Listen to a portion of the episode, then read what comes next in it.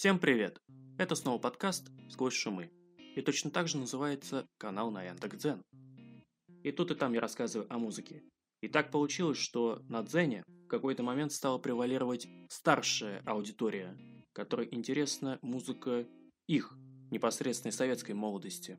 Что-то такое простенькое, миленькое. А если что-то и попадается, например, из рок-музыки, то это преимущественно драйвовое, с несложными гармониями, а до утонченных как-то им было, к сожалению, по барабану. И, собственно, в том числе поэтому я решил запустить данный подкаст, и чтобы как-то расширить тематику, и чтобы как-то омолодить аудиторию, ну и так далее. В первых двух выпусках я говорил о героях нынешней музыкальной сцены. Но сейчас как раз настало время для одного великого человека, одного легендарного музыканта, который молодым даже интересен больше, чем старшему поколению.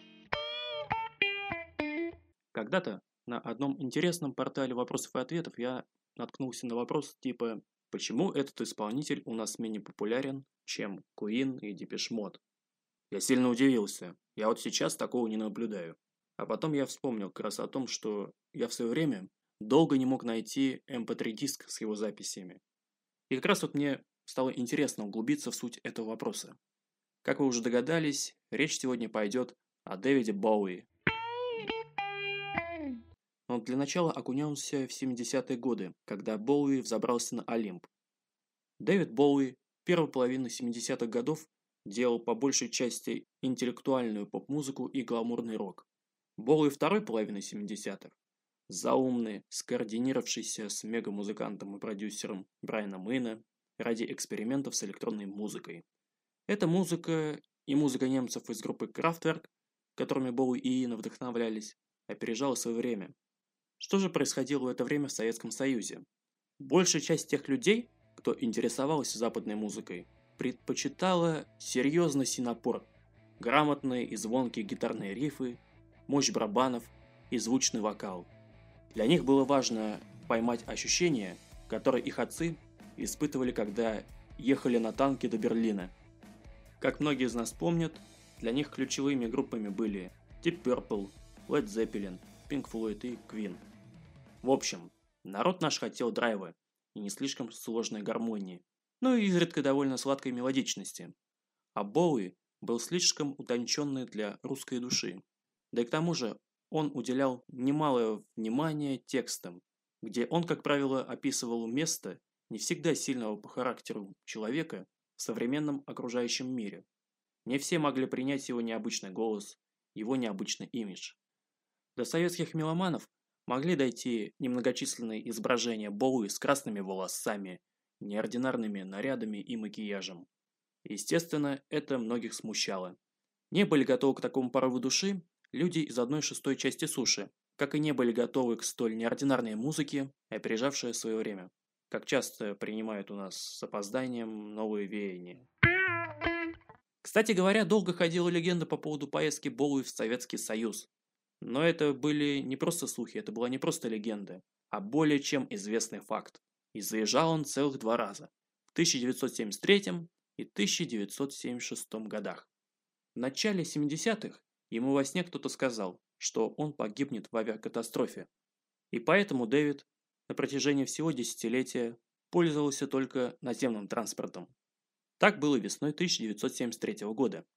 Попасть на очередной концерт в Лондоне из Японии ему пришлось через СССР. Он прибыл в находку на пароходе Феликс Дзержинский и, кстати, дал выступление из нескольких песен.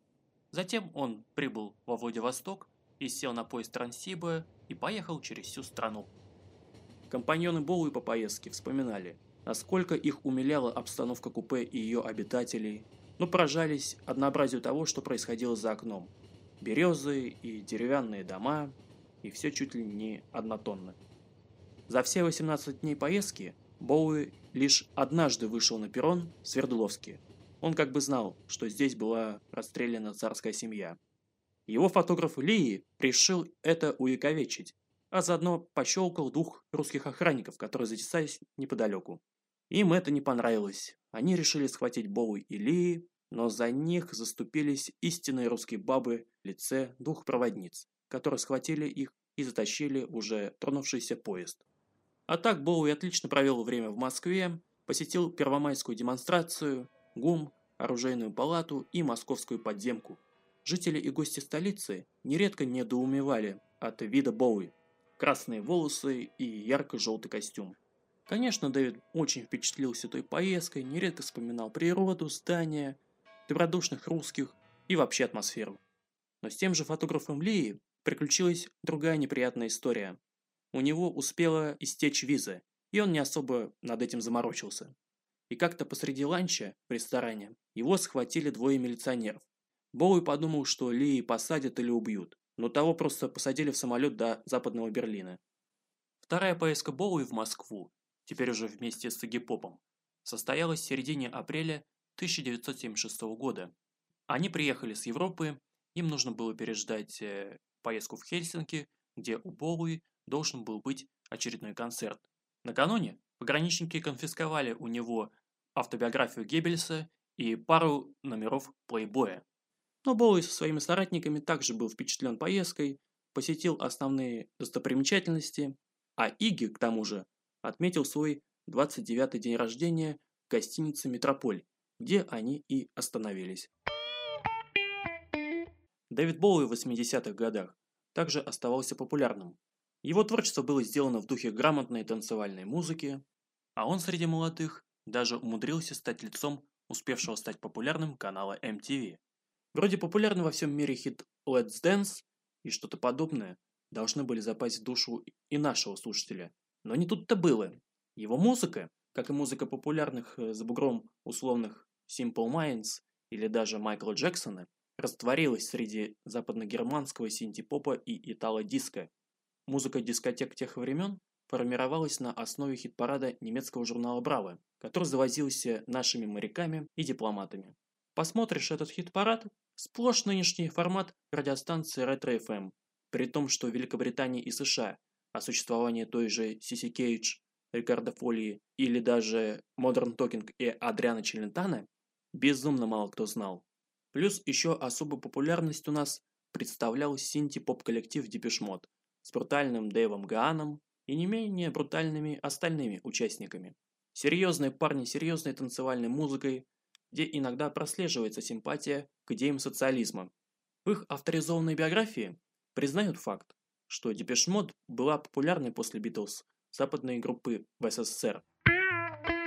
А Боуи на Западе еще тогда стал считаться ярчайшей музыкальной легендой. Нередко говорят, что половина мировой популярной музыки – это заслуга Дэвида Боуи. Конечно, нельзя исключать того, что в нашей стране к Боуи был какой-то определенный интерес как к талантливому музыканту и певцу. Наш самый известный фанат Боуи Борис Гребенщиков в своих композициях Любил цитировать строчки и даже ноты из песен Боуи, да и сам был внешне на него похож. В 90-х годах Боуи стал ближе к нашему народу. Сначала это началось с выпуска пластинки с его ранними записями в рамках серии «Архив популярной музыки», который, кстати, издавалась госфирмой «Мелодия» в обход авторских прав. А затем о Боуи стали узнавать по клипам, которые сначала распространялись на ВХС-сборниках, а потом демонстрировались на продвинутом канале «Дважды два». Да, этот канал уже тогда был, причем вместо канала ТВ-центр, который появился потом. 18 июня 1996 года Боуи дал концерт в Москве, в Государственном Кремлевском дворце. Он прилетел в Шереметьево, одна из его фанаток специально спекла каравай, а потом он засел в гостинице «Палас» на несколько дней. Боуи должен был выступить на фестивале «Белой ночи» в Санкт-Петербурге, но выступление не состоялось, вроде как по вине небезызвестного организатора фестиваля. А в Москве, непосредственно перед концертом, Боуи дал пресс-конференцию, дал большое интервью Артемию Троицкому и впервые за много лет встретился с фанатами. Наши преданные поклонники у гостиницы ждали встречи с самим чуть ли не 2-3 дня и добились своего посредством помощницы Боуи Коко Шваб, про которую ходили легенды, будто она неприятная тетка, старушка-шипокляк, но эта легенда улетучилась благодаря такому доброжелательному жесту. Боуи прямо к себе в номер пригласил наших стойких фанатов, отвечал на их вопросы и давал автографы.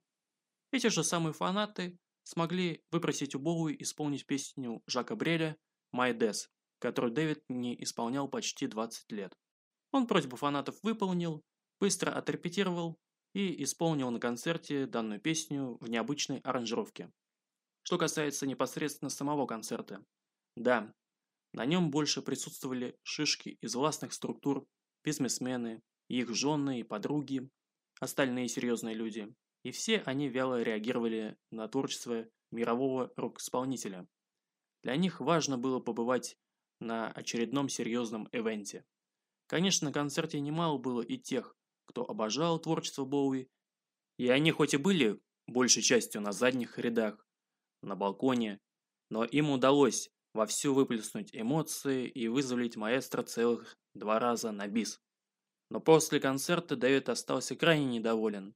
Мало того, что его взбесила серьезная публика на передних рядах, так еще и акустика в Кремлевском дворце оставляла желать лучшего. Известно же, что этот зал не строился для концертов. Боуи зарекся больше не приезжать в Россию. Хотя главный организатор концерта Евгений Болдин как-то уверял, что билеты на концерт Боуи были не все проданы, и после этого не стали больше приглашать артиста. Хотя не исключено, что билеты были дорогие, не все смогли купить, а оставшиеся билеты распределили между собой серьезные человечки. И поэтому такой вялый зал оказался. В телеверсии концерта на Первом российском канале этого всего безобразия не было видно. На тот момент генеральный продюсер Первого канала Константин Эрнст хотел вообще с самого начала пригласить Боуи к себе на интервью на свой канал. Но тот отказал ему, мол, типа, я Троицкому даю интервью. На что Эрнст серьезно обиделся на Троицкого, но, видимо, любовь к исполнителю Константине Львовиче настолько сидела, что он выкупил телезапись концерта у канала «Россия», который снимал вечер в Кремлевском дворце для программы «А». 10 января 2016 года не стало Дэвида Боуи, причем в день моего 20-летия. После этого моментально многие пользователи социальной сети ВКонтакте поставили фотографию Боуи в качестве основной у себя на странице. Но не исключено, что ни до, ни после смерти великого музыканта некоторые из этих людей не ознакомились с его творчеством как следует. Несколько популярных блогеров даже сильно негодовали по поводу того, что те люди хотят себя показать таким образом интеллектуально развитыми, при том, что могут иметь у себя на страницах плейлисты из примитивного русского рока, русского рэпа и посредственной танцевальной музыки. Но есть и положительная сторона ажиотажа вокруг Боуи. Еще за несколько лет до смерти специалисты по всему миру тщательно изучили его творчество и его влияние на популярную музыку и моду. Результатов этих исследований было немало. Что-то было расписано схематично, а в эпоху интернета и высоких мобильных технологий это получило огромное распространение, тем более после окончания земного пути маэстро. К тому моменту в России уже выросло новое поколение, которое ощущает в себе большую свободу и не знает давления советского строя. Выросло поколение, которое всячески сопротивляется гнету еще сохранившейся со времен СССР устоев. Эпатаж, неординарный, но грамотно построенный имидж, стремление быть не похожим ни на кого и выделяться из серой массы, быть чуточку умнее. Это все прослеживается у нынешнего поколения, и это все прослеживается у Боуи. Каждый, в том числе псевдопочитатели, о которых я говорил ранее, каждый нашел в Боуи что-то свое, как в музыке и имидже, так и в его психотипе. Боуи по популярности задвинул многих рок-легенд, в том числе почитавших у нас Депешмот. Вот их, например, последний альбом оказался не слишком заметным явлением. Боуи даже по популярности обходил группу Queen, но успех фильма «Богемская рапсодия» снова сделал все наоборот. Но одно ясно точно. Боуи в нашей стране окончательно закрепился как икона музыки и икона стиля. То бишь, историческая справедливость восторжествовала. Ну вот и все на сегодня.